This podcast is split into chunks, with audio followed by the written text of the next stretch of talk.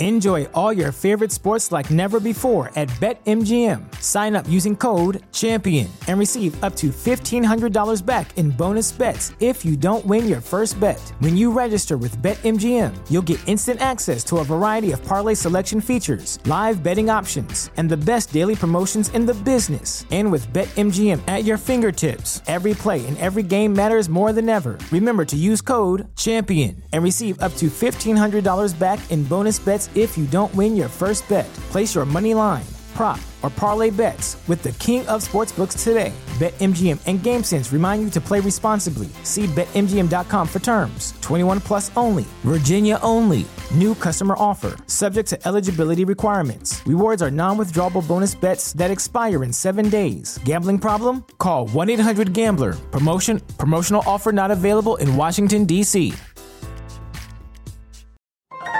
This is a podcast from Minute Media. Who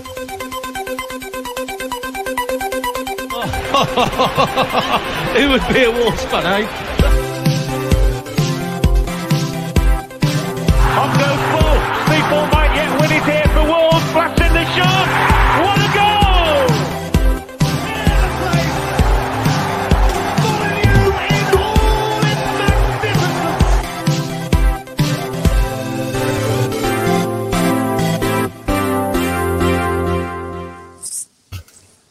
Hello, hello, hello, and welcome to today's episode of Wolves Fancast, part of the 90 Min Football Network. I'm joined with four magnificent people on this wonderful Sunday night. I'm in a good mood, guys. England have won the Euros. We've scraped a draw against Perez ARB team. Could life be any better tonight, guys? The stars are Which is big aligned. What a wonderful evening. Exactly, exactly. Um, to, um, I was going to say I should probably introduce you, just let everyone else know who, who's with us. We've got Matt, we've got Tom, we've got Andy, and Pricey. How are we all doing this evening? I'm magnificent. I hope you guys are too. Good. Very I good. think All good, mate. What a- Can't complain. Nice to have the um, the championship season back as well. It's been a festival of football uh, so far, so it was nice. I was going to say it. It sounds a bit silly. Have you missed it, or have you enjoyed having the off? You know, the bit of a break to, you know, pause away from football, but now, like I think like Championship back again. Burnley Friday night was it? You know, it feels like we're you know, back. back I didn't feel like that long ago that I said I felt a bit football fatigued, if I'm honest. But then all of a sudden, like with the build up to everything, and uh, it's it's nice to have it back, and, and you know, getting getting the build up for a Friday evening game as well, and just the people at work talking about it and predictions for the season and stuff like that. It's exciting to have football back for sure. Yeah, it can feels we use like. the um, um, can we use what uh, Tony Pulis once said about us? Our illustrious neighbours started last week. When, when, he, when, when he put that on the, when, we, when he tweeted that out years, was he? Well, it would have been years ago, obviously. And uh, every year we uh, must, must take every opportunity to throw that back in their faces. I I completely agree. Um, we're going to talk a little bit about the preseason games that have kind of wrapped up the schedule that have happened over this weekend. Primarily, we're going to talk about the Sporting Lisbon game that happened uh, yesterday, as of time of recording, um, because there was another friendly, which was primarily the B team, you could argue, um, or the second choice eleven. Um, both games ended one-one. Um, but we'll, we'll talk Sporting Lisbon because I think this gives our biggest indication of what the starting lineup's going to be against Leeds. Um, I'll just bring it up now. Um, so essentially, it was star in goal, back four of Johnny Collins, Kilman, and Aït-Nouri, with notable absence of Conor Coady in a back four, of course. Uh, midfield three of Neves, Donker, Moutinho, with Gibbs, White, Neto, and Podence up front as uh, Jimenez is injured. Um, I guess my question, I'll kind of randomly pick on Tom here. Um, would you be happy if that's the starting lineup against Leeds? Uh, with the current players available, then yeah, probably. Um, we can't really be too choosy at the moment. If you look at that, bench, I, I made this reference like you know in the podcast we did a week or two ago. I mean, that bench, you, know, who you who you who you putting in from that bench into that eleven. So no, that that's that's the eleven as you, we've got to pick unless we pull a couple of rabbits out of the hat this week, which seems unlikely uh, as things stand. yeah, that, that bench is is shoddy. Although that man Hwang's on the, got on the goal sheet um, tonight. It, uh, we're turning the corner. I, I'm, I, we talked about uh, last week, didn't we, Tom? That we get guys, and, and, we're all on board with this. I know, Pricey, you're firmly usually, you know, you've got two feet in positive club. We're going to stay positive right up into that Leeds game until if they have not performed in the first five minutes, then we can get the pitchforks out. I suppose it's, it's, difficult for Hwang to have a bad first touch from penalty, isn't it? I suppose, but you know, it's the best, best first, first touch he's had. His first touch usually does go about twelve yards, so that's about right. right? yeah. Again, again, I'll have a hand up again. New season, new slate. I'm I'm starting again with him. I've said it last week. I'll say again. I'm starting again. I'm not using his new moniker where a certain letter at the end of his name is changed. I'm not going to use that just yet. I'm not going to use that. Yes, he's going to have to earn that moniker. But I'm starting again with him. Clean slate. I mean, I am slightly disappointed. We did make it essentially a season without changing his name to have a K at the end. like I, f- I feel like we could and should have done it more but I think it stands to our testament but we didn't, to be honest. But um, I mean, a lot of it's much of the same because we haven't really made any signings. I guess the two main changes is Gibbs White coming in, um, who's like a new signing if you ask Jeff Shi, um, and Collins coming in at the back. Um, overall, I, I, mean, I think the Lisbon game sort of personified it for me. But across the whole pre-season, is it fair to kind of say that we have been more attacking. Um, would you say, man? Yeah.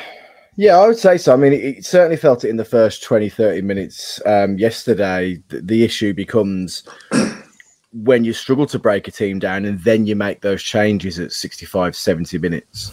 Bearing in mind that the rest of the league are going to have five bites of the cherry to make changes as well, when we've got this, you know, horrendous squad depth that's the worry. But the initial the initial style definitely looks more attacking. It's not quite gung ho like the first three games of Bruno's um, Wolves career with us in the league, but um, it does give us a bit more attacking fluidity.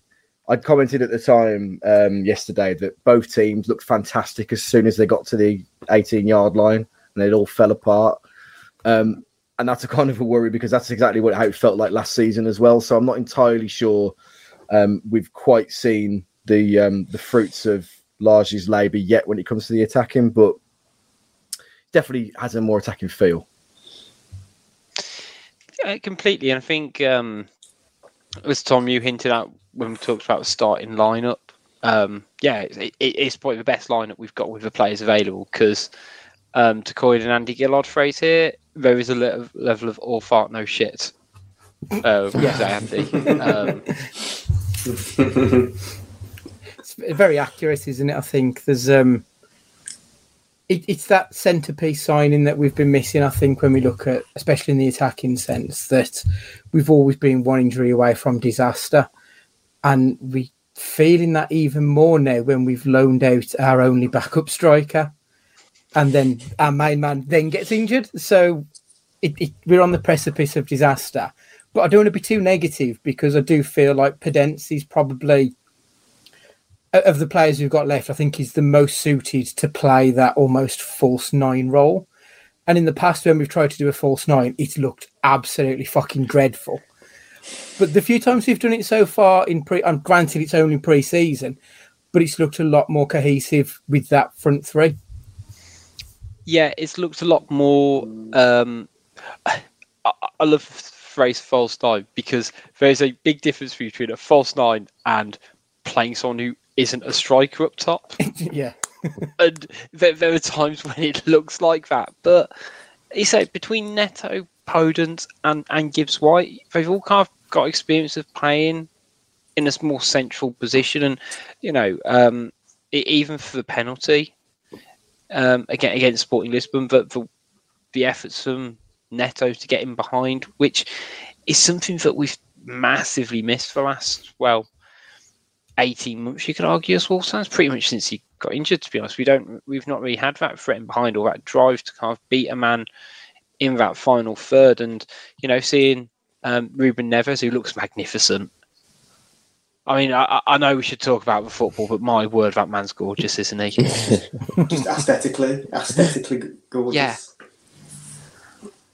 Upsettingly so, frankly, in my opinion. You know, I, I, I, was going to say I'm going off in a I'm going off in a there's, wild tangent. There's a reason here, why but, and the armband as well. Mm-hmm. I know, I know. It's, it must be the hot. It must be the heat. I'm telling you, but you know, I, he's going to be captain as well. No, hopefully no one comes in and pinches him. That seems to have kind of gone very quiet in terms of transfer rooms around him. So, um, you, have got to be hoping for a, a, a, big season from him as well. Yet again, haven't you, Matt?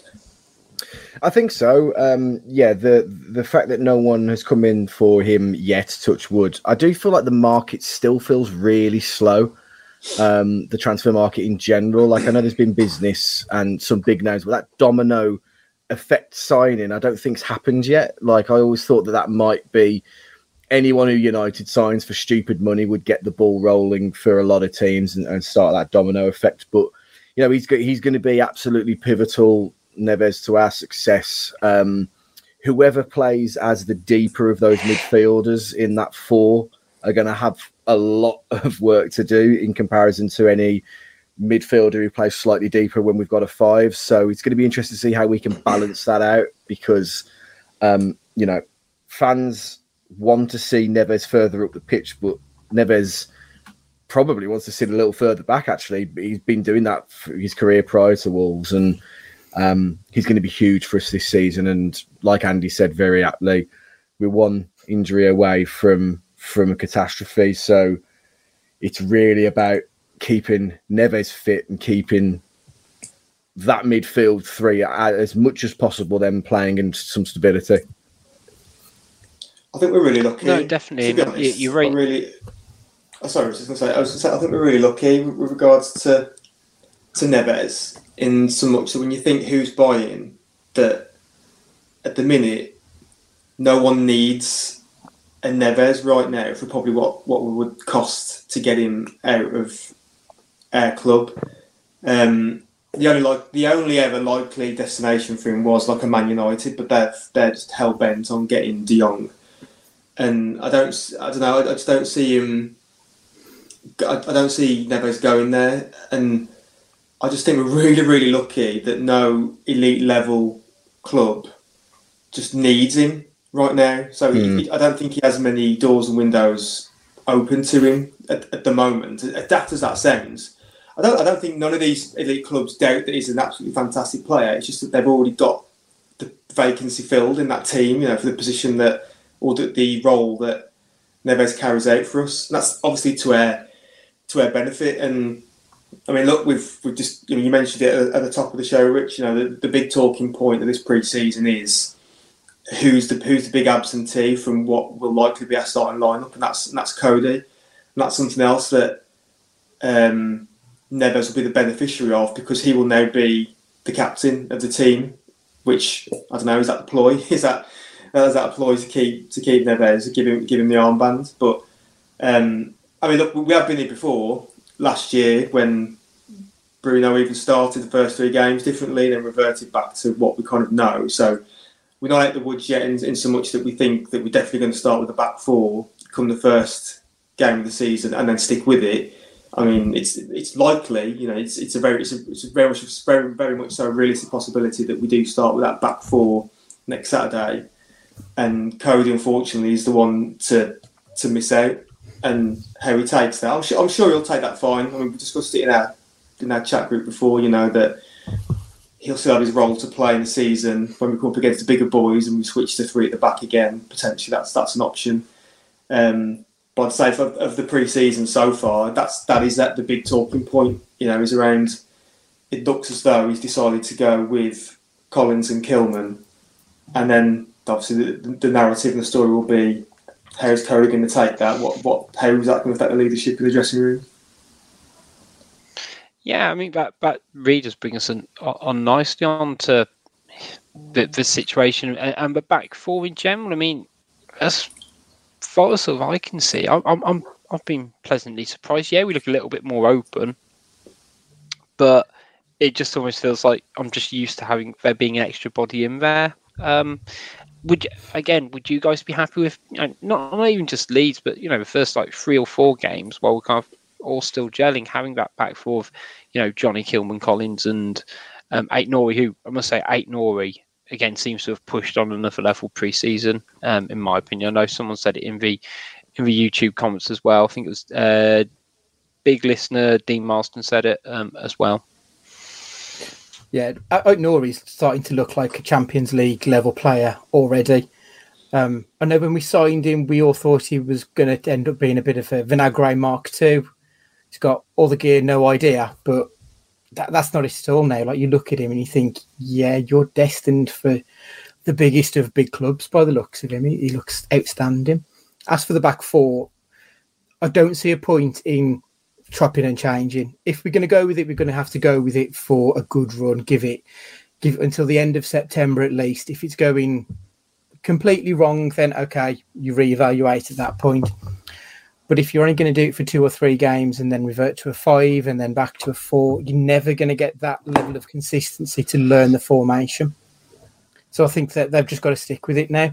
And we do look a lot more composed than we did when we did the back four this time last year during pre-season.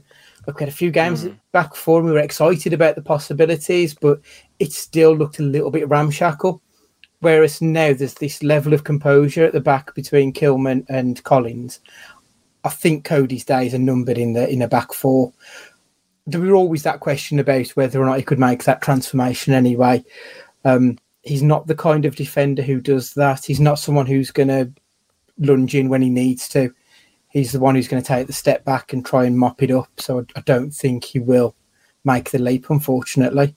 Um, I think he's a good player to keep around the club going forward, but I don't think he's there for for the, the starting position. But yeah, back four, as it was yesterday for me, bar Semedo making a miraculous return. But even then, he would need a bit of time to uh, to catch up. I think they complement each other really well, Kilman and, and Collins, really well. I think obviously naturally got the balance there with one being right footed and, and the other left footed. And they're both um, they both carry the ball really well.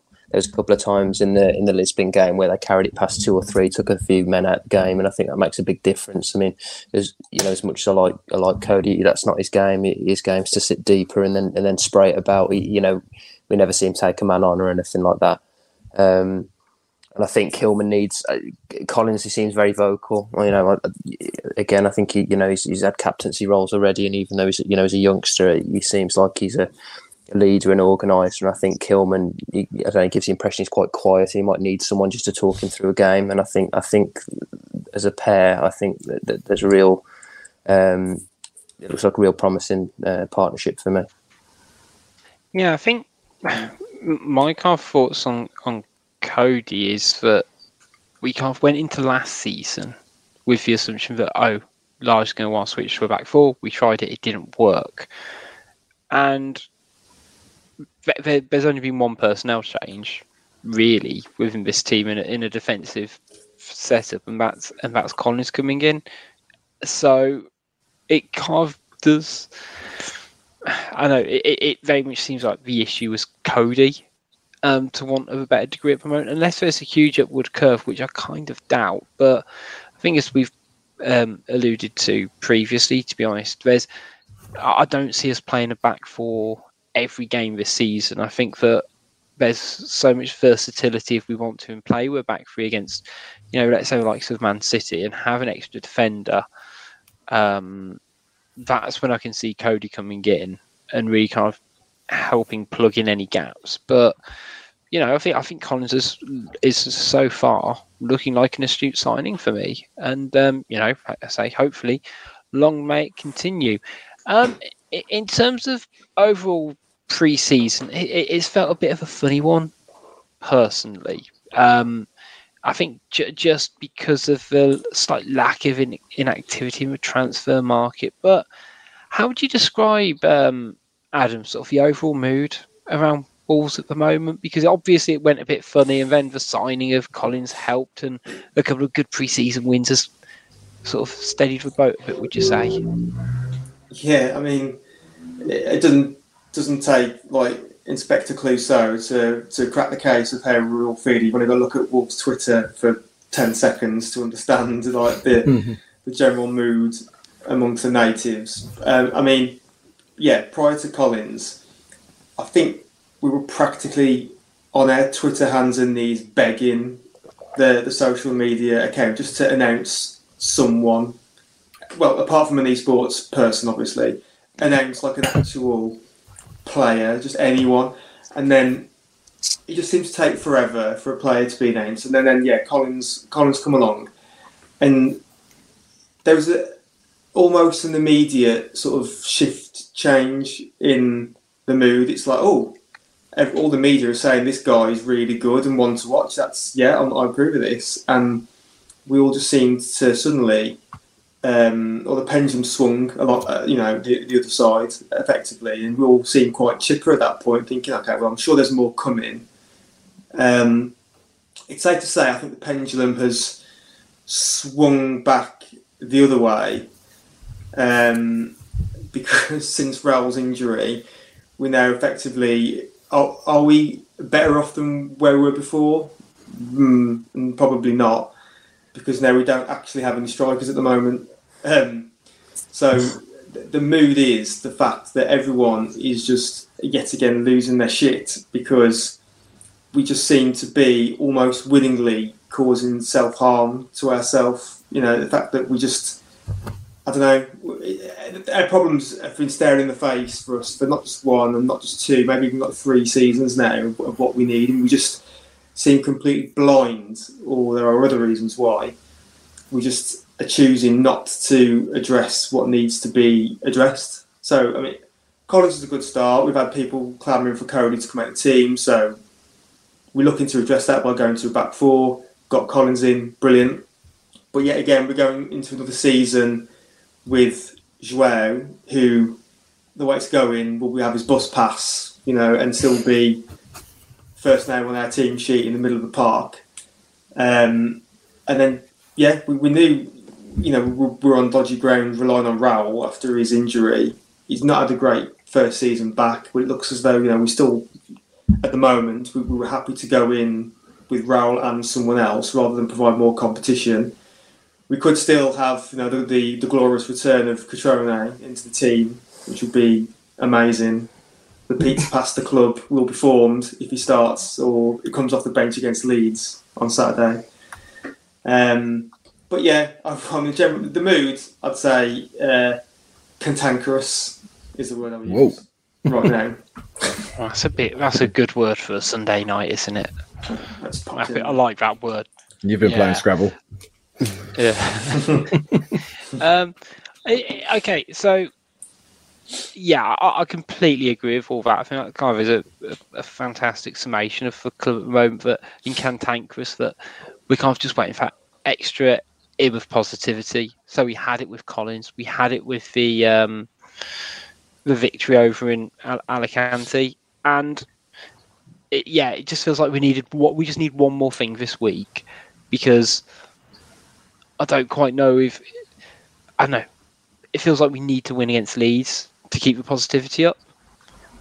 Uh, or, or, you know, and I think if we don't win, I can feel it really not setting off on the right foot compared to again this time last season where we looked at the first three games and like, okay, we can see us losing these three games, but we'll stay the course and worry about the next, you know, 35. And I don't get that same amount of patience around the club um, at the moment. Um, style of play wise, um, it is pre-season, so it's a really difficult one to judge, in my opinion. Um, but it does seem to be going a bit more towards Lage ball than you know Nuno handbrake ball. Would you say, guys?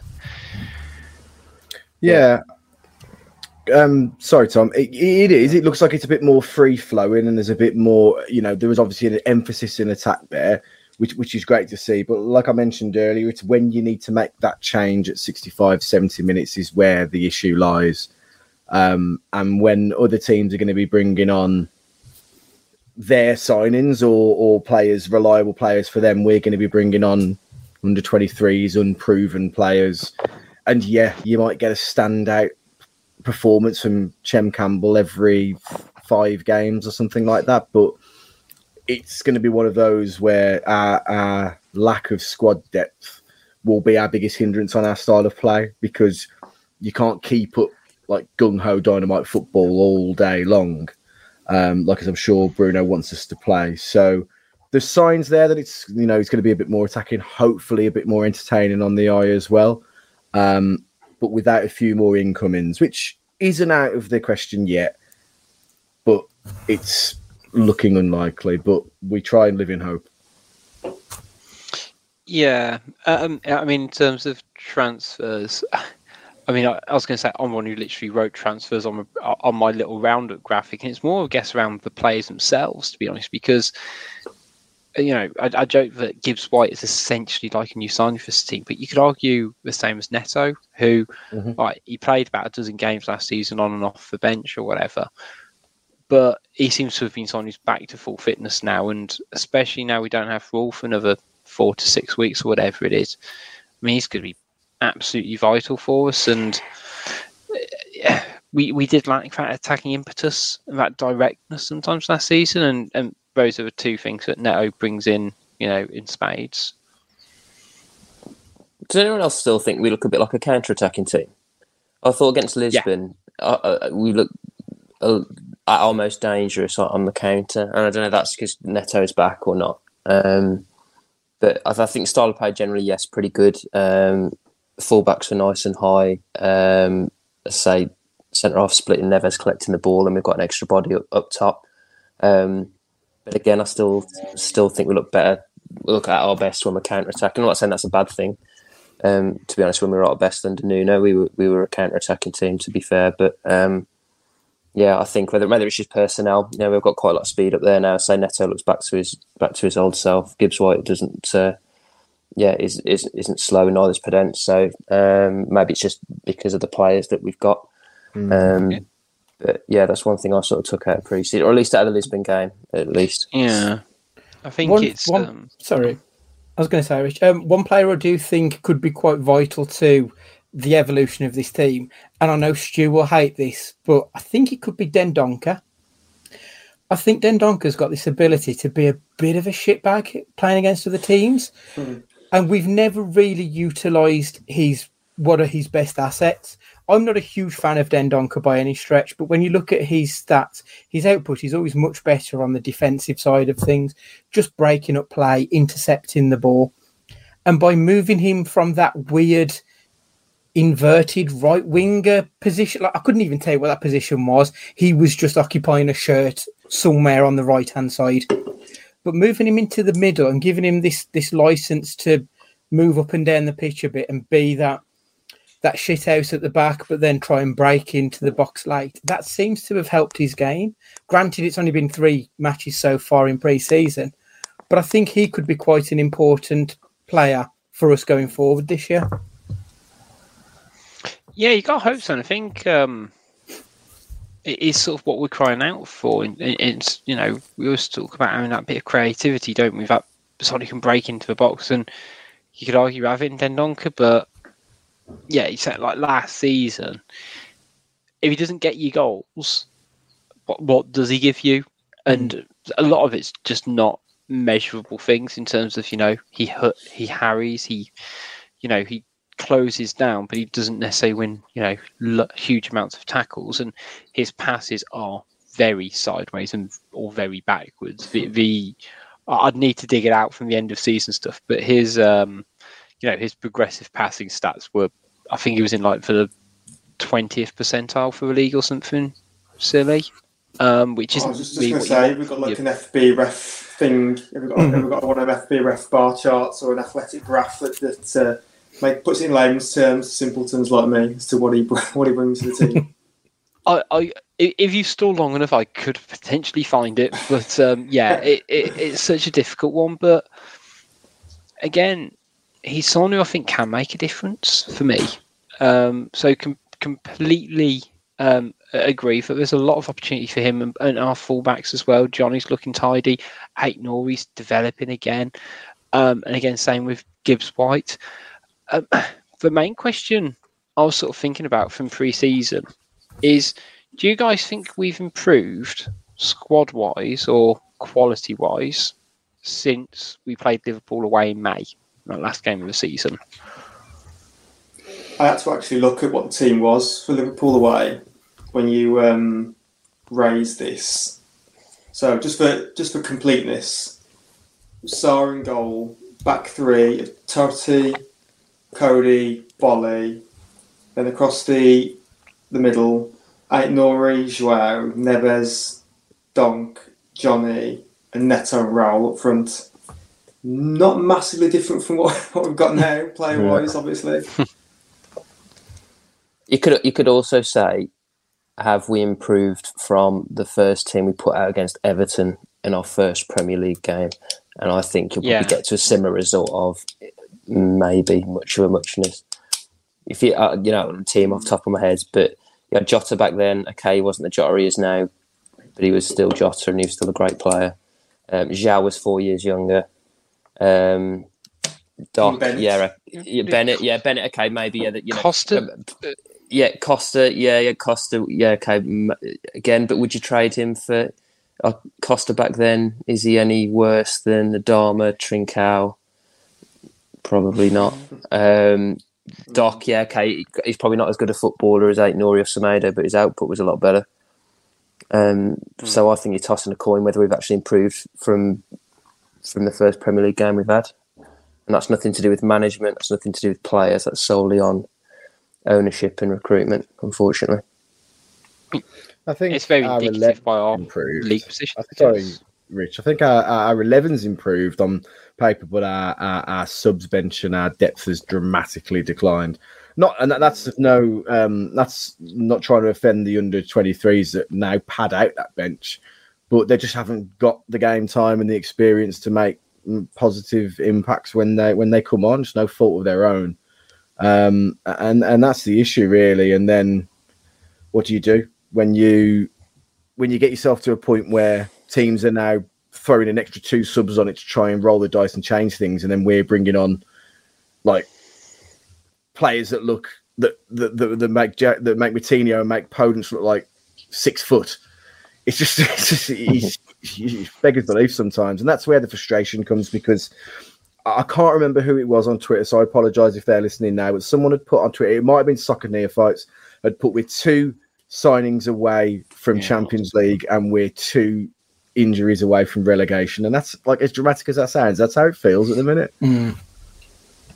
Absolutely, absolutely, and and you know what?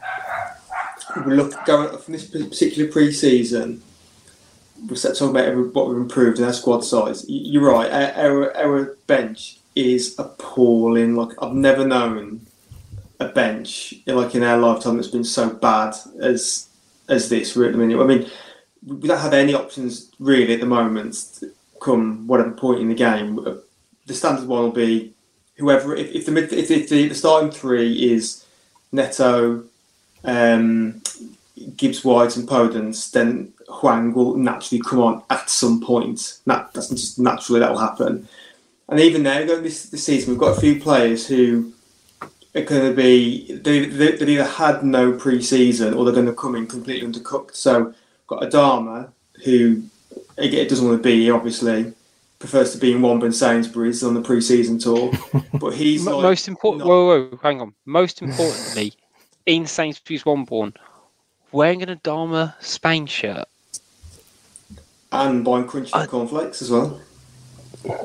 So make a note, everyone. Other cornflakes are. Other cornflakes are available. But you got you got you got him. You got you got Adama who's like had no pre-season, doesn't want to be here. Semedo uh, does want to be here, I assume, but no pre-season, so he's going to come in completely undercooked. Raul's going to be undercooked now because he's going to be out for. Well, depends whether you believe the medical professionals or his missus. Could be like a couple of weeks or or, or eight weeks. But that, that, depends you believe their people. And then I suppose Sá, Sá's got one game under his belt, hasn't he, for pre-season? But I mean, he'll he'll, he'll be fine. I'm sure. You know, goalkeepers don't need pre-season today. Just bung him in, he'll be all right. So, uh, uh, uh, uh, uh, squad size, squad size, our squad size is small enough as it is, and we've got a couple of players who now are going to come in completely undercooked into the season, and we know how it goes, don't we, chaps? You know, when, when a player with no pre-season plays, it just they're just a shadow of, of their former self. So, I mean, I don't know. At the minute, uh, it's um, it ain't looking great, is it? At the minute, we've we've, we've seen better. we've, had, we've had better preps for a season. Mm. And the thing is, that even if we were to sign some players, we're so close to kick off at this point that no new signing would be able to come in and hit the ground running. They would still need a good three, four weeks to get up to speed and getting to the Wolverhampton Wanderers way of playing. Mm. So, yeah, we, we're a bit stuck at the minute, aren't we? If Jonny goes yeah. off after five minutes against Leeds, who comes on? Just Me. I'll, well. I'll, have a go. It's, it's like, yeah, you may as well because yeah, there's no one else. Yeah, it's a joke. Donk, thousand percent donk. yeah, yeah. You're right. Not? You're right, and like, I mean, even when you look at the, um, uh, I was going to say the B team, it feels a bit harsh to call them that, but the the the second string team we played tonight against Forest, we'll go for that pronunciation. Um, essentially, the back four was all centre halves because our left winger, our, our left back, Bueno, was playing in a front three. Mm. And it's just like, that's not. It, it just feels like, you know, Jose Mourinho, I think when he first came to Chelsea, he was like, I want, you need two players for every position. And I'm not saying every model works, but it sort of does if you just don't have, you need for numbers as much as anything else. And, you know, when you hear Scott Sellars in our schools saying, "Yeah, well, Wolves played their best when we had the most injuries," yeah, it's because it's in you know it's in spite of that, not because of it. You thick fucking idiot! Like we, we're gonna. It, it, it, it's like, oh, Raul's got injured. Who'd who'd have thought it? It's, it'll happen to you know Dendoncker at some point, or Moutinho or Neves, because having three senior central midfielders isn't sustainable across a 40 game season. We literally showed that last season. And I like Gibbs White. I, am probably his biggest fan in the fan cast, to be fair. But he ain't a central midfielder. We'd have to change that system to incorporate someone like that. You know, you've got Cundle, who I probably needs a loan move. Ronan, who, uh, to be fair, he's looked tidy in pre season. Whether he's Premier League quality to drop in, which would be what would be happening, and to you know play four games on the spin, I'm unsure on. You say the fact that we don't have that investment, I think, is is criminal. Um, but you know what, guys, I'm interested to pin you down on paper slash an Excel spreadsheet on actually how positive we're feeling. So we're going to do our predictions, guys. Um, we're going to hear from Gully talking about Pixel Yeti Media, and we'll be back in about 45 second times. See you in a sec.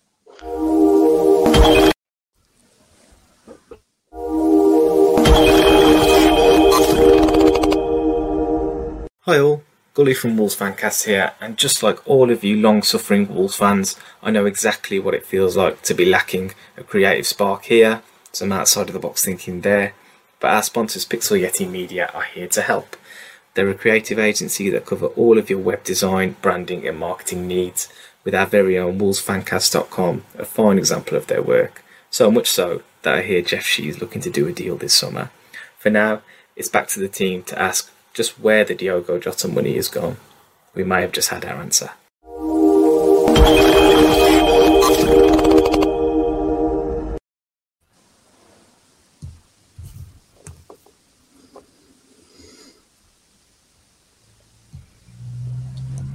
And we're back.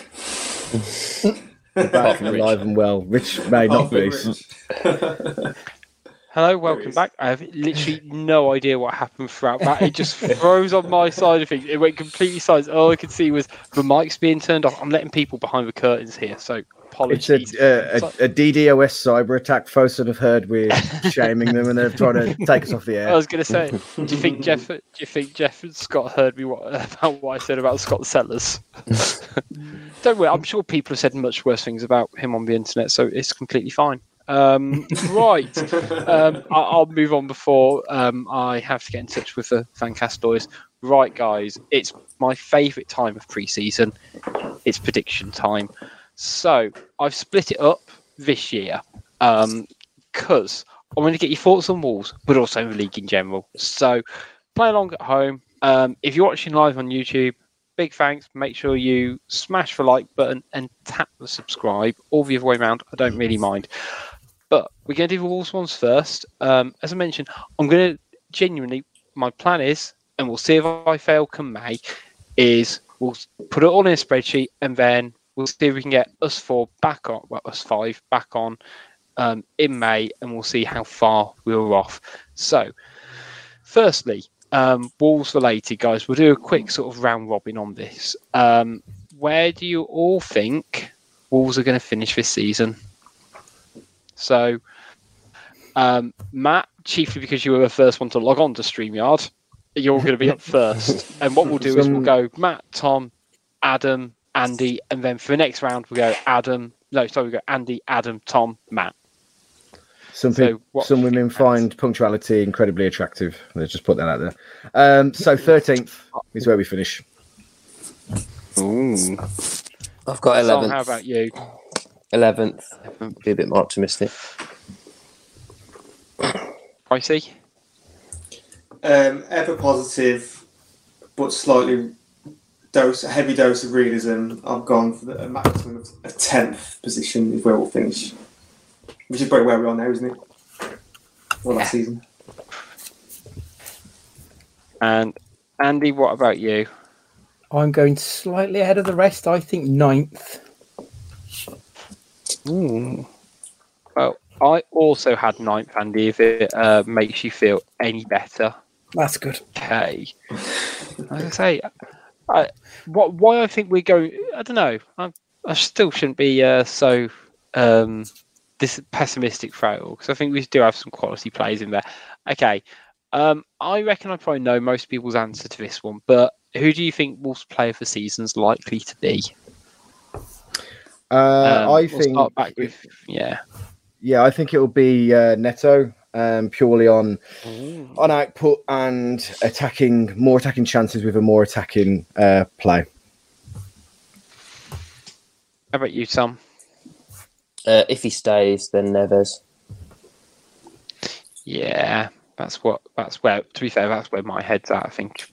Just yeah, he's he's just brilliant and gorgeous. Um, I, I, will move away from this Mancus eventually. Uh, Pricey, uh, pull me out of it. Uh, I'll, I'll pull you out of that. I am going. I'm playing my KKC card. My player of the season will be King Kilman. Lovely old job. And Andy?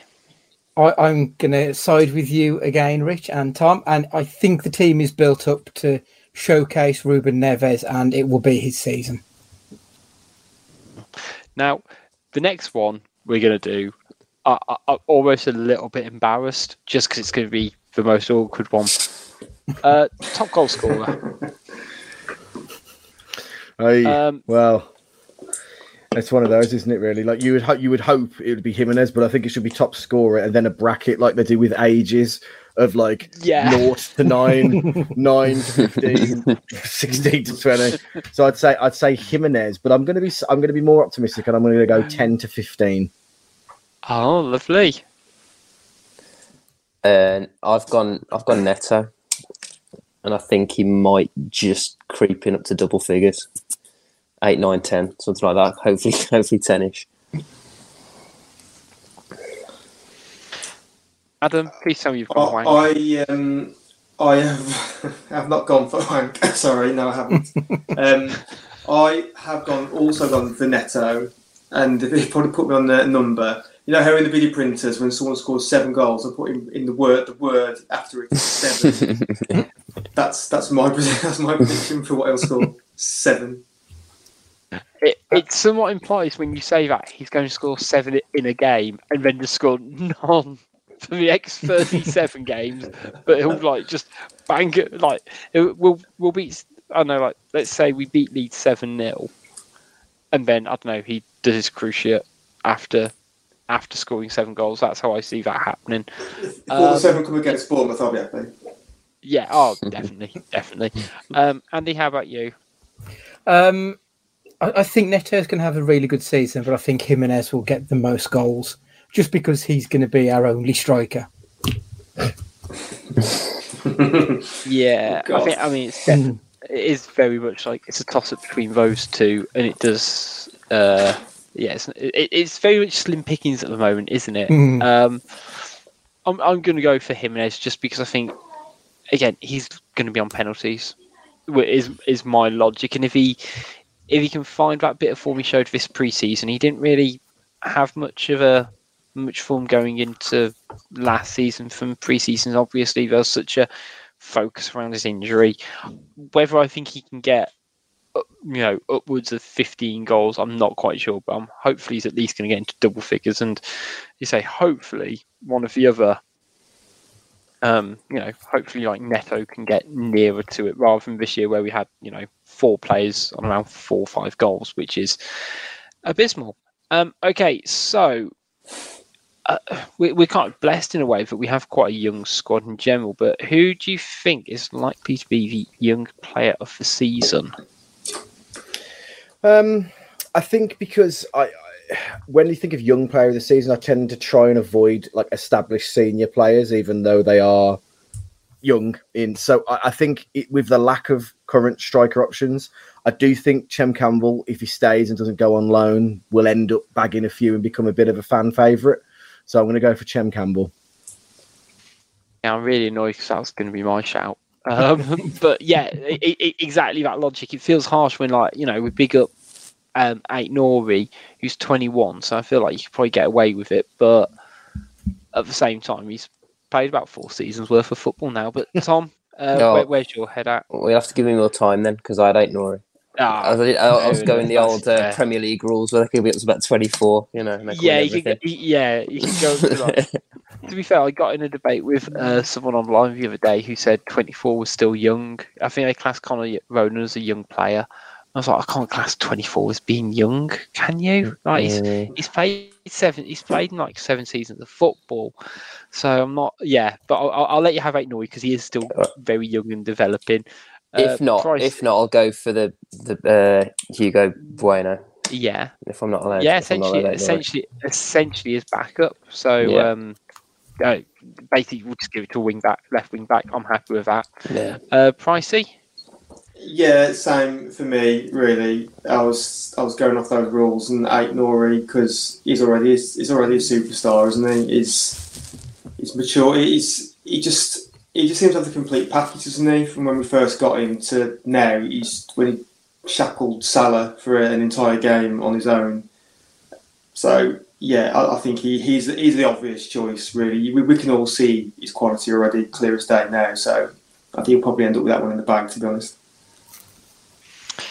Yeah. Mm. Um, Andy, That's how about comment you? From Matt Bradley. Yeah, yeah I just saw Matt Bradley's um, comment. I like that. Yeah, uh, Matt, Matt's comment on YouTube. I'm going to be stupidly optimistic and say our top goal scorer is someone we haven't signed yet, and as um, still with the follows up Benteke top goal scorer. So uh, yeah, we'll, we'll, we'll, see, we'll see. Andy, how are you feeling for uh, young player for season? Um, I was going to go with someone who's not established themselves in the team, but it's someone who we have seen before, and I think that Gibbs White is going to really make strides this season. Yeah he was a player I've always liked him, but we've never really given him the time of day. You know, um, as you can see from his numerous loan moves, we've kind of fucked him around a little bit when he has been here. So I'm hoping now that Lars has obviously embraced him and he seems to have given him that right berth that he can really excel there. Don't get me wrong, I completely agree with Tom. Aït-Nouri looks phenomenal already and he's, he's in for a good season. Um, but I think we could see the most progress of any player from um, from Gibbs White. No, fingers crossed. Fingers crossed. Okay, the next one, I don't feel like necessarily explain myself well, which isn't going to be great for an audio or video production. But I've got surprise player of the season, so this could be like I'm half inspired by like the NFL comeback player of the season, or someone who almost like um, Kilman last season. Now he wasn't player of the season, but I think he surprised many with the development he made and his performances across the whole season. Also, Semedo would be another good example. So someone who you think is going to have a really strong season, but maybe not quite to the level of your player of the season, um, but will still mm. kind of, I guess, change a lot of opinions in fans' minds. Yeah, um, for me, it's it's that Captain Raymond Holt meme of vindication like that when um, I think yeah. Then it, this is this is Dendoncker's time to shine um, because you know he's he's an established Belgian international and he's one of these players that I think excels in any club in this league other than Wolves as it as it stands. um, but I really feel with this formation change we can start to see some output for him. Looks he in all the preseason propaganda that comes out from the club, he's looked sharp as well. He looks up for it. So um, I'll go for Dendoncker. Tom, how about you? Who do you think is going to um, surprise a few down Molineux? I will echo that from Matt. I, I agree. I think has really impressed me pre-season. He's well, surprised me. So yeah, it fits the bill for this sort of category. Um, but I'm going to uh, sort of echo what Andy said earlier about about Gibbs White, and you know what you touched on about there about like sort of fans. It was sort of like a redemption almost. I think, yeah, I think this might be Gibbs White's season. So I think he's got a manager now and a system he's got everything in place now for him to succeed. If he doesn't succeed this season, that's it. It's curtains, I think. But I, am I'm really optimistic from what I've seen in, in pre-season and how he's linking up with the other players on, across that line and and and, and interchanging really nicely. Um, yeah, I think this is his year. Nice. Well, I um, um I read this initially, Rich, as I thought this was surprise moment of the season, and I've written um, the odd first good touch from Hwang, So I'll think on my feet. Sorry, sorry, clean slate. Don't don't, don't worry. We, I, um, I, I, I, can pull that into an in, into somewhere else. You're fine. You you you hold on to that fantastic thought. I'll keep that. But um, yeah, player of the season. I I my thoughts are in line with Matt's really around around Dendoncker because uh, I won't go into the weeds of it now, but you know, Dendoncker is depends what any what people expect him to be. You know, that's what I've always said about Dendoncker. I don't know what if people must have different expectations of him, and um, yeah, he, he's as as Matt said, he's an established Belgian international, so he must be doing something right somewhere on the line. You know, he's not he's not terrible, he's not shit. So I think yeah, we'll, we'll, probably. I think we might see a few more goals from him this year as well. I see him getting on the end, getting on the end of some Gibbs wides or Neto crosses. So yeah, I'm I'm going to go with that as well for Dendoncker. Yeah, I agree with sweet Andy. Yeah, it's it's Dendoncker. I think, as I said earlier, he's really impressed me in the preseason games. One thing I really liked about him in the preseason games, he was doing the horrible stuff of the game when he was getting fouled, he was getting back up and he was then giving it to the opposition. And we've always missed that bit of a, a nasty bastard. And I'm hoping that this summer, that's what Dendoncker's transformed into that, that bit of a shitbag that we need who's just going to stick a foot in and maybe leaves a stud on someone. That sort of horribleness. That's what I want from him now. Do you, do you feel like when Saïss left the club, like he passed the metaphorical baton of shithousery onto Dendoncker? Yeah, that that's very much where it's going, isn't it? He's going to be the next one. it's just good. I can't really imagine like a Belgium heel, but I feel like there's definite potential for it. You know, maybe he's going to have to be like more of a, you know, a silent, ruthless, almost like a, a you know, a secondary Bond villain sort of vibe. But I think he can step up to be a shit house, definitely. Mm, yeah. Um, okay, so um, a serious one than a silly one. Do you think that Lage will be in charge all season? Ooh, controversial. Uh, yes, I, I do. I think. I, I, I, I think. Go on. I was going to say I, I struggled with the phrasing of this to not create a agenda or narrative. Um, but yeah, like, do we think? Do you think there's a chance he could get sacked at some point in the season, or do you think we're you know, he's going to be our manager this time next year? Uh, I think because of the teams that have that have have come up and some of the absolute shambles that some teams ended the season, I don't think we'll be in a position where where we, we're flirting too heavily with relegation. So I don't think um, I don't think Lage goes this season. My only concern is that um, he's seen as this steady pair of hands that can work miracles with not a lot of players. So Fosun keep him on um, because he does that I, at the expense of kind of moving the club on if if if if that's what it needed. But no, I hope he does, and I think he will. Okay. Tom, how about you? I don't think he'll get sacked during the season, but I've got my doubts whether he'll be in charge this time next year. If that makes sense, I think they Yeah. might make a change in the summer, um, but I, I, I think he'll he'll run the course of the season. Interesting. Slightly, slightly. mm, Okay, I like it. Adam, how about you? Yeah, kind of similar thoughts. So I, you can tell from the interviews he's done and his general demeanour how grateful he is to be here, and not necessarily just at Wolves, but the Premier in the Premier League. That's where he wants to be. I think it would take something dramatic for him to walk away from that. I don't think he'll get sacked because you know, we were terrible under Nuno for pretty much a whole season, and Nuno wasn't sacked. We waited till the end obviously it's all very much dependent on how the season goes, but I think we're much more likely, as Tom said, to take stock come the end of the season. I think we'd have to have an absolute implosion for a part of the waves, part of the ways, sorry, um, during the course of the season. So, yeah, my money is on him of Lage in charge until the end of the season. Lovely. He's got to be frustrated at the lack of transfer activity, but I don't think he will leave before the end of the season. I think he will stick it out, but then surely they've got to give him some kind of indication to make him want to stay. Um, I don't think we'll sack him. I really don't because I don't think there's enough out there to really replace him with, and it will have to be in an absolutely catastrophic position for that to happen.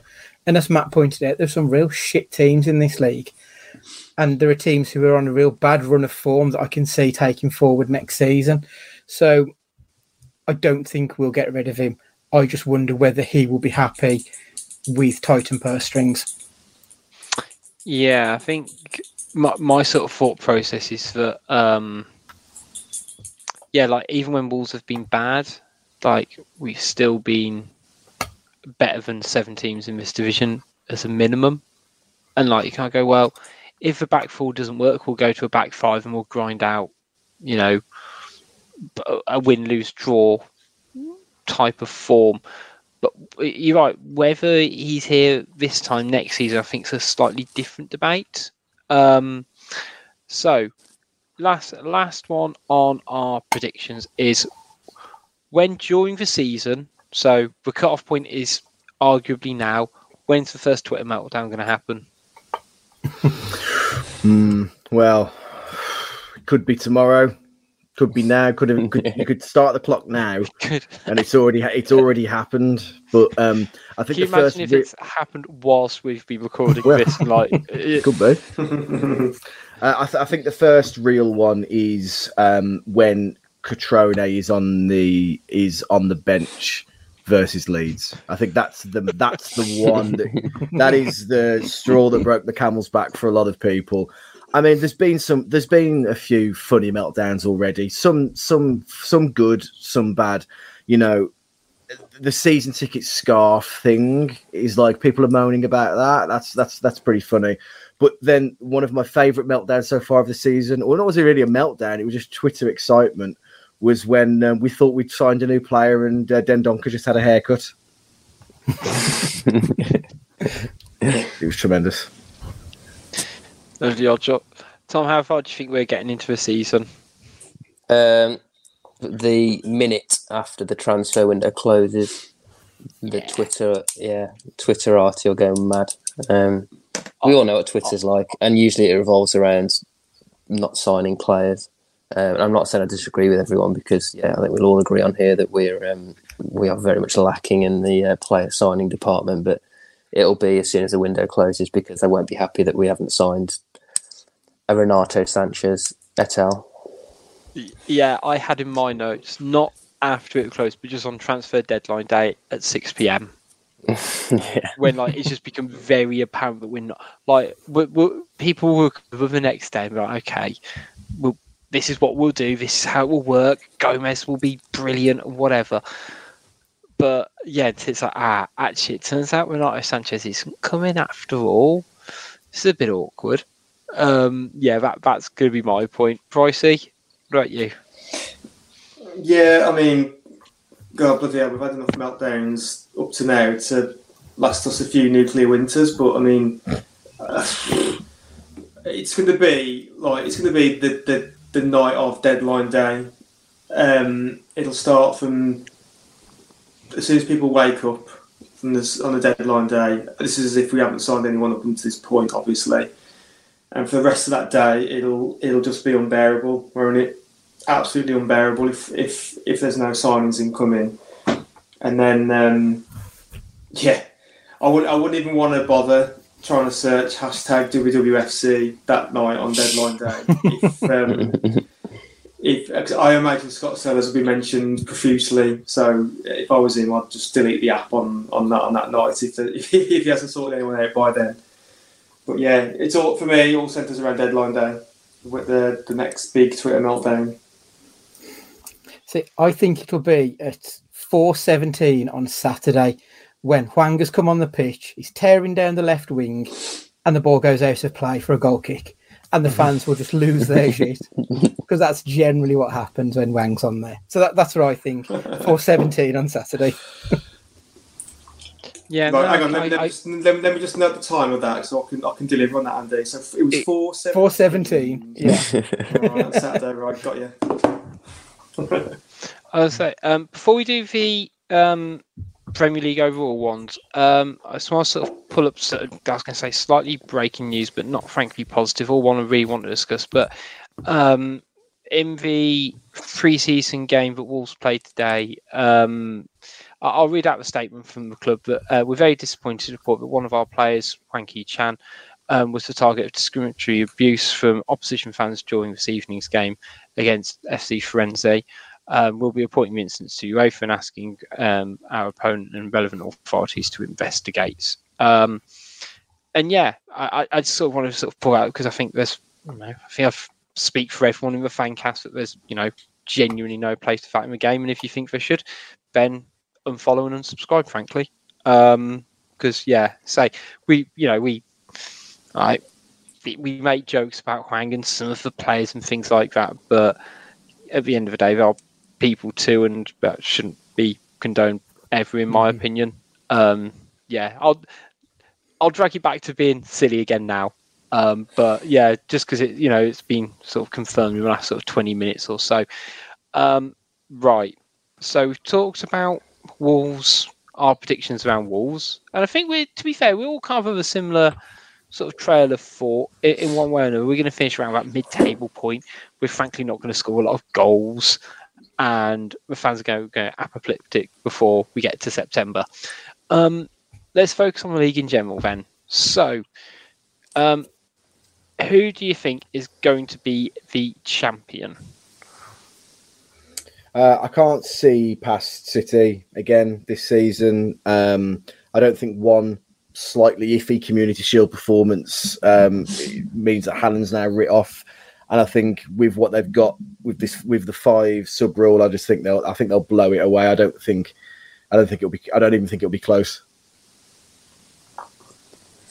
Uh, yeah, I agree. Tom, how yeah. you? Yeah, it, it, will be City. Pretty, yeah, pretty certain of that. Um, yeah, and I think I think they're going to go mad. For, I think they'll go gun for the Champions League, um, but they've got the squad to go for both. So, yeah, I think they're just relentless, and, and um, I can't see it changing.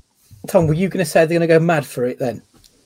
Yeah, they're going to go mad for it, mate. They're going to go mad, uh, mad for it. I don't think you meant the pun, but I like it.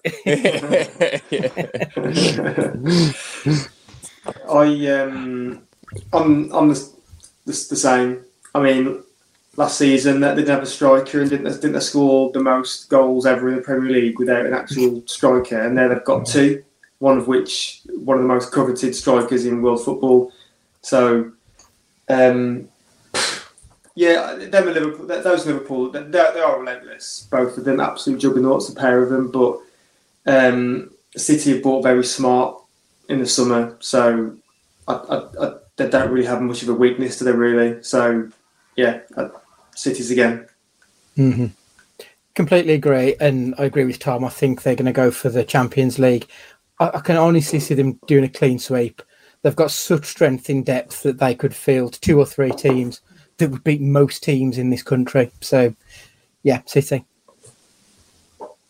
Yeah, same. Unfortunately, I, I wish I was going to say, oh, it's going to be Liverpool, um, or it's going to be Chelsea or something. I, just, I just can't see it. Like, even if um, Haaland doesn't fire an cylinder to start with, it almost doesn't matter, which is what I find frankly terrifying.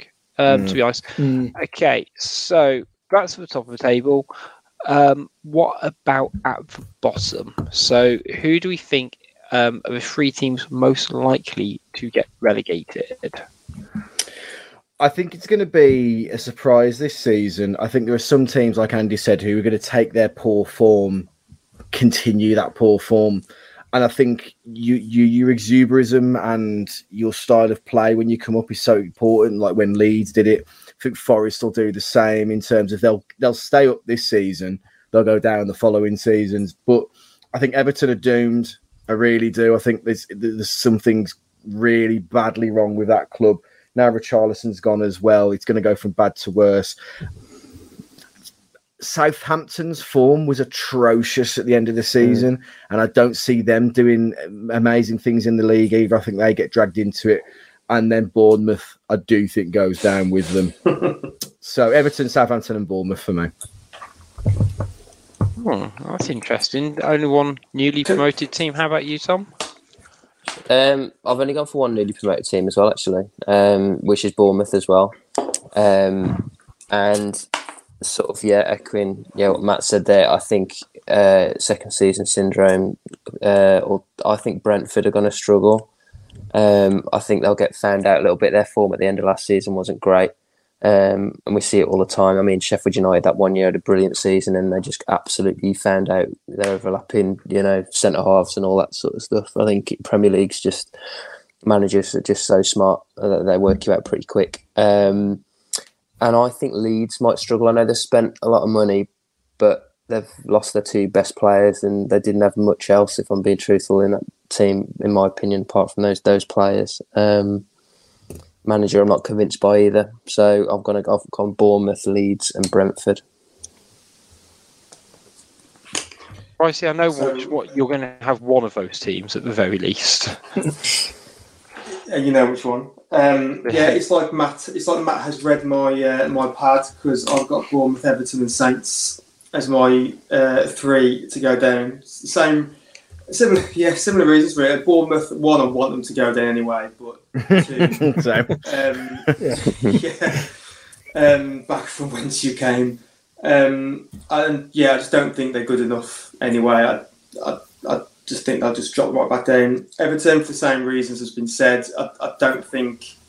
I think Lampard looked out last year. To be honest, um, the squad they've been relying heavily, heavily on Calvert Lewin to get them out of many, many holes. Um, and I don't think they've bought the desired quality to stay up. And then Saints, I put Saints because for the last last season or two, they just seem to be there. They're just there they just occupy a league position. And Hasenhüttl sometimes flies by the seat of his pants, doesn't he? He, he was rated in some quarters and like some ex Fancastians who really fated, wasn't he? And but then sometimes he, get, he gets his annual nine 0 slapping by some team, and I just I just don't think I just think this is the year where, and like we said, there's always one, there's always one established name that really gets drawn into trouble, and I think this this year they will get drawn into it, and I just don't see where the quality comes from to get out of it. So, yeah, Bournemouth, Everton, and Saints for me. Yeah, I think as everyone said, Bournemouth so far because I also think Bournemouth are gone. They've got a championship team and a championship manager, so for me, Bournemouth are going to probably be propping up the table. Everton had a dead team last season that just about survived on the work that their previous manager did. It wasn't anything Frank Lampard did that kept them in this league. They did just enough to get them over the line before they brought in the death knell that is Frank Lampard. And, and I don't think he will last the season. The final position, part of me wants it to be Forest because it'd be fucking hilarious for them to pay all that money to Jesse Lingard and then they get relegated but I've got a feeling it might be Leeds because uh, I think it was Tom, wasn't it? Who also said Leeds for exactly the same reasons that they've lost their best players and they haven't really strengthened. the manager seemed to get quite lucky at points last season. And whilst luck is always a good thing to have on your side, eventually it does run out. So I think Leeds could be in for um, a bit of a tumultuous year. Yeah, I mean, I had um, my, my three were exactly the same. Thomas, to be fair, Bournemouth, Brentford, Leeds. I think, yeah, Fulham have done the yo-yo just about enough. Although you keep they keep changing managers and things like that, I just think they might just have enough to finish 15th, 16th. Forest, their, their run, the well, literally since they sacked Chris Hughton and Steve Cooper has been nothing short of phenomenal. Um, and but you're right, Bournemouth just feel like a good championship team, whereas I feel that Forest potentially have that momentum. Um, and again, Brentford, they seem to have got propelled by having Christian Eriksen, and like it, it was fortunate for them in a way, for, and, and it was a mutual beneficial relationship that Eriksen was at Brentford but I think he was the catalyst in just propping them up, almost like uh, Christophe Dugarry, um, you know, nearly 20 odd years ago for Birmingham City, just that extra bit of quality. Um, and I, I, if I see you, Tom, you're right, but they'll get found out. I think, you know, the fact that Wolves figured them out after one game, what's a, you know, what's everyone else going to do? Um, and then Leeds lo- losing Phillips, losing Raphinha, that's those are big losses for them. Um, right, three more to go, gents. So, um, similar to the surprise player for Wolves, who do you think are going to be a bit of a surprise package um, in the Premier League this season? Which which team do you think is going to, um, you know, finish, finish a bit higher than most would expect, Matt? I um, I think that we're looking at the first season where the, the battle for second is more interesting than the battle for first and I think that um, Spurs will take Liverpool right to the right to the end of the season. They've signed some incredible players, and they've and they've they've re- like for, for once, Spurs have really threw the money at it, and they're giving their manager a chance. And I think I think the league needs someone to dethrone one of Liverpool or City. Like Kulusevski, he'll have a he'll have a season. Um, Ivan Perisic, even though he's on like a free transfer, he's a player that can provide, and obviously Richarlison as well. Um, I just think it's going to be a, a you know Lenglet, uh, Clement Lenglet as well. I just think that it's going to be really exciting to see what Spurs can do. Hopefully, not at our expense for six points of the season, but um, I think they'll be a surprise to be the ones to dethrone Liverpool for second place potentially. Mm. Tom, how about you? Yeah, I, I, was thinking along the same lines. But I don't know if it would be a, sort of a surprise to see them finish third or something. But I, yeah, I, I, think Spurs will, will, have a really, really good season. Um, I think they've bought really, really well. Um, they've bought you know Premier League experience, then sort of sprinkled that with with some genuine quality from abroad. So and Bissouma is a brilliant signing for them in an area that they were lacking. Um, yeah, as um, as Matt said, Perisic, you know, good signing. Uh, Romero looked brilliant last season. And he'll obviously be a bit more established, and and, and yeah, they've got Richarlison up front just to supplement Kane and and um, and Son. So um, yeah, I, I, completely agree. I, th- I, think Spurs will be one of the better sides this season for sure. How about you, Andy? Um, no. Um, Oh, Adam even. Sorry, I don't know. That's on me. I was going to say to um, just to be a bit different, if you will allow me to invert the question slightly. I've gone for my surprise package, not someone who will do well, someone who will do not so well, and I've gone for Leicester with that. In so much that I think that they hmm. will they will drop like a stone this year. I know it's it's obviously been um, well documented that they remain to this day, I believe, the only Premier League team and probably one of only two teams in the whole of Europe who've yet to officially sign a player and not a new player yet. Um, I just think that a few things are going to catch up with them now. It's their their reliance on, Vardy will um, you know finally run out. They've got a bit of unrest with the goalkeeper who they're looking to potentially ship out. They can't. They've got no money to. You know, if we as Wolves fans want want to sign players, Leicester apparently have zero money to buy players unless they sell um, some of the existing high value assets, which is something they don't want to do. So they're they're a bit stuck in a vicious cycle.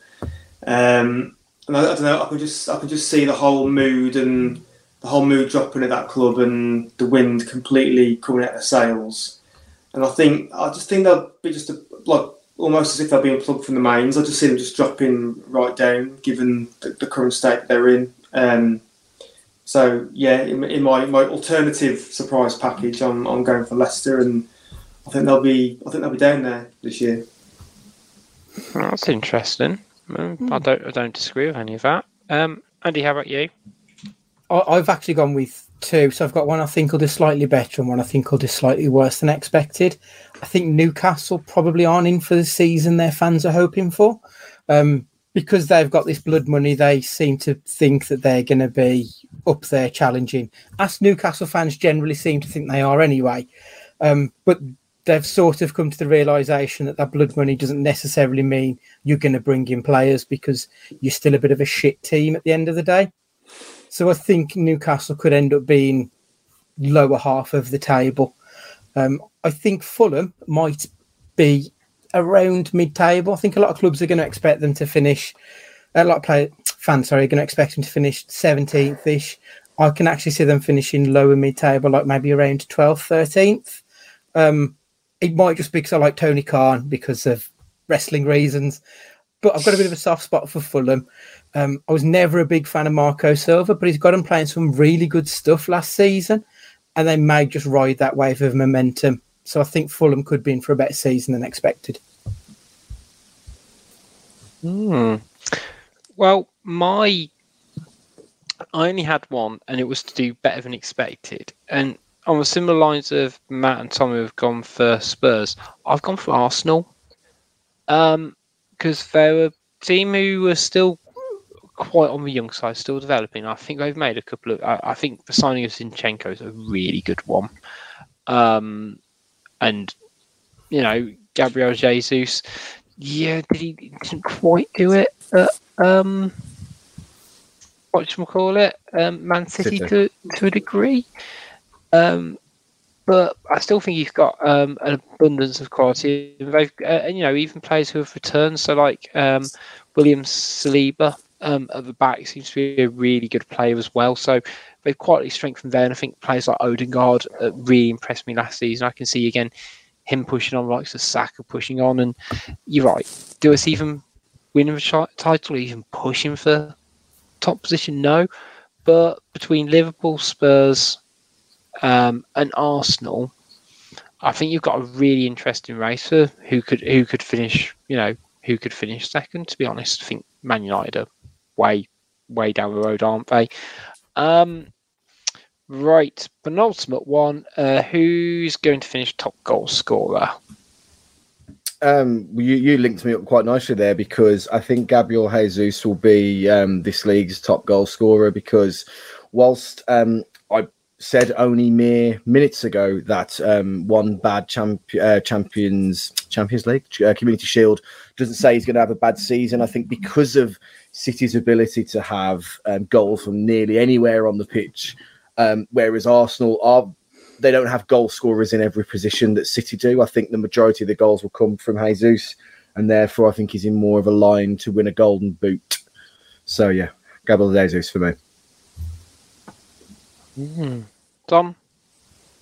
Um, I was really torn between um, Kane or, or Salah. I th- obviously, Haaland's quality, but I think he'll get rotated out enough. You know, they, they don't need to play him against some of the lesser teams if they've got a big Champions League game. You know, the, a few days afterwards. Um, so I'll probably I'll just edge towards Kane. Yeah, I, I I was going Kane to be fair as well.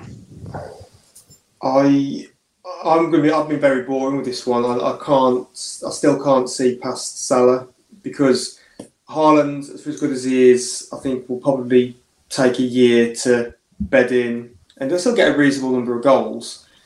Um, but Liverpool, you know, when they're playing against some of the the newly promoted teams or the teams that we've perceived as, you know, being a bit short on quality, like your your existing teams like Everton and Saints, that you know they, they blow these teams away, and Salah normally gets a brace against these sort of teams. So I think he'll rack up the goals quite quick again.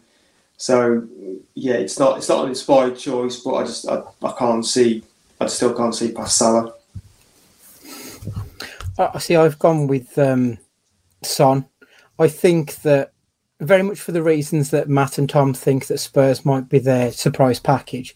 I can see Spurs having a really good season, and anything good that seems to happen at Spurs, it's always Son. Like Kane's a great player, he's a great goal scorer, but he does have this tendency to go missing for patches. He can be a very patchy kind of a player, whereas Son is so much more reliable. So I can see Son really kicking on this season, and I think he'll probably earn a, a move to one of the, the top top clubs next summer. Hmm, okay. Um, I've also gone Kane. I think it's still sort of very much a toss up between the, likes of um, Kane and Salah, to be honest, and where and, and, and Son, um, and who can do it. If you know, it's an outside chance of someone like uh, Jay's doing. It'll be interesting to see. Right. Lastly, and we'll wrap it up from there. Will be what is one thing you'd love to see happen in the Premier League this season. You can go serious, you can go silly. Matt, the floor is yours. Well, I'd, I'd love to see happen, and I think it will happen as well. That despite all of the negativity that goes on at the moment in the fan base, out of the four Midlands teams, I, I think we finished the highest. Um, Adam's um, point about Leicester dropping absolutely will happen. Uh, Villa a Villa. Um, I think Forest will have a good season, but not a spectacular season. So I think we, in the top of the Midlands tree, I still think we finish highest, but that's what I'd love to see. Very nice, very nice. Tom, how about you? Um, I've gone that um, the media finally realised that Jurgen Klopp is a dickhead. and that no one likes Liverpool, and this thing about them being media darlings just gets shot down because it's doing my head in. It was on again at the weekend. They're at it again on the Charity Shield stuff. Like this thing about I don't know this Liverpool loving. I don't I don't get it personally, and I don't think I don't think the general public do either. To be honest, it just seems to be the media. Just seems to have this loving with with Liverpool and Klopp. It pisses me off. So that's mine. I, I mean, I'm not a fan. I, am not a fan of Klopp, so I, I, can happily get on board with that. Um, Adam. Uh, the one I'd love to see. I said it last year. It didn't happen, so I think it'll happen this year. And at one point, at one game of the season, we'll see a squirrel on the pitch. yeah, I was going to say uh, at I, uh, one of my answers would have been squirrel on the pitch. Uh, no, or animal on the pitch. I'd take, I, you know. And um, this is a bit fantasy now, but an extra bonus point if it's a climate change squirrel. Stop oil. Uh, so I've gone with um, Eddie Howe gets called over to Saudi Arabia to speak to his management team, um, and as a ginger man, he comes back burnt as a crisp. I'm just writing these down notes of just like scribbled out Eddie Howe sunburn with, and I feel like when I look back on this in 10 months' time, that's going to hold zero context, isn't it? um, you might not come back, Um, that, that is true. Yeah. As me the guess was, he gets buried in sand up to his head. yes. um, mine, I'm a big fan of goalkeeper scoring. So yes, doesn't I, happen enough. No, you get a couple of the freak ones, and I know Alisson scored one against West Brom, which again add mixed emotions because it's a goalkeeper scoring and it's against West Brom, but it is Liverpool. Mm. So you know, I, I I took the two out of three ain't bad approach on on that one. So yeah, I'd love Sá to score. I can't, I can't think of like in what context. Just coming up for a corner, and I like I can't see Sá scoring a header, but I can see him sliding in at the back post and just throwing everything at it and just taking three players and the ball into the back of the net with him. so I'm I'm I'm going goalkeeper score goal. Fingers crossed it's Sá. Um, but that wraps it up for today, gents. Um, I'm going to try my best to not lose this wonderful spreadsheet of madness. And hopefully we can pull this back um, when we got through the next 38 league games of madness. And hopefully our predictions walls are way off and we finish with the top. Well, hopefully we finish first. You never know. Um, but hopefully uh, it can be a fun and enjoyable season for Wolves fans. Um, big thanks to everyone who's listening and everyone who's tuned in on YouTube. I said make sure you like, share, and subscribe. It does amazing for us um, to kind of help grow the channel and what we're trying to do here at the Fancast. Um, and big thanks to our sponsors, Pixel Yeti Media and to 90 Min Football Network. Make sure you follow us on all our social networks as well. We're on Twitter, Facebook, Instagram, and YouTube as well. It's all Wolves Fancast, uh, so we're nice and easy to find. Until next time, when we will be back on Thursday evening to preview the Leeds game, um, it's goodbye from Matt. Peace. It's goodbye from Tom. See you guys. Well done, England women. Did us proud. Oh yeah, completely forgot to mention that. I I, I got so emotional watching the end of that. I, was, uh, like, I think any time you beat the Germans, you can't beat it, can you? Mm. It's goodbye from Pricey. Yeah, they finally came home. Well done. And it's goodbye from Andy. Keep it real. It's goodbye from me. See you next time.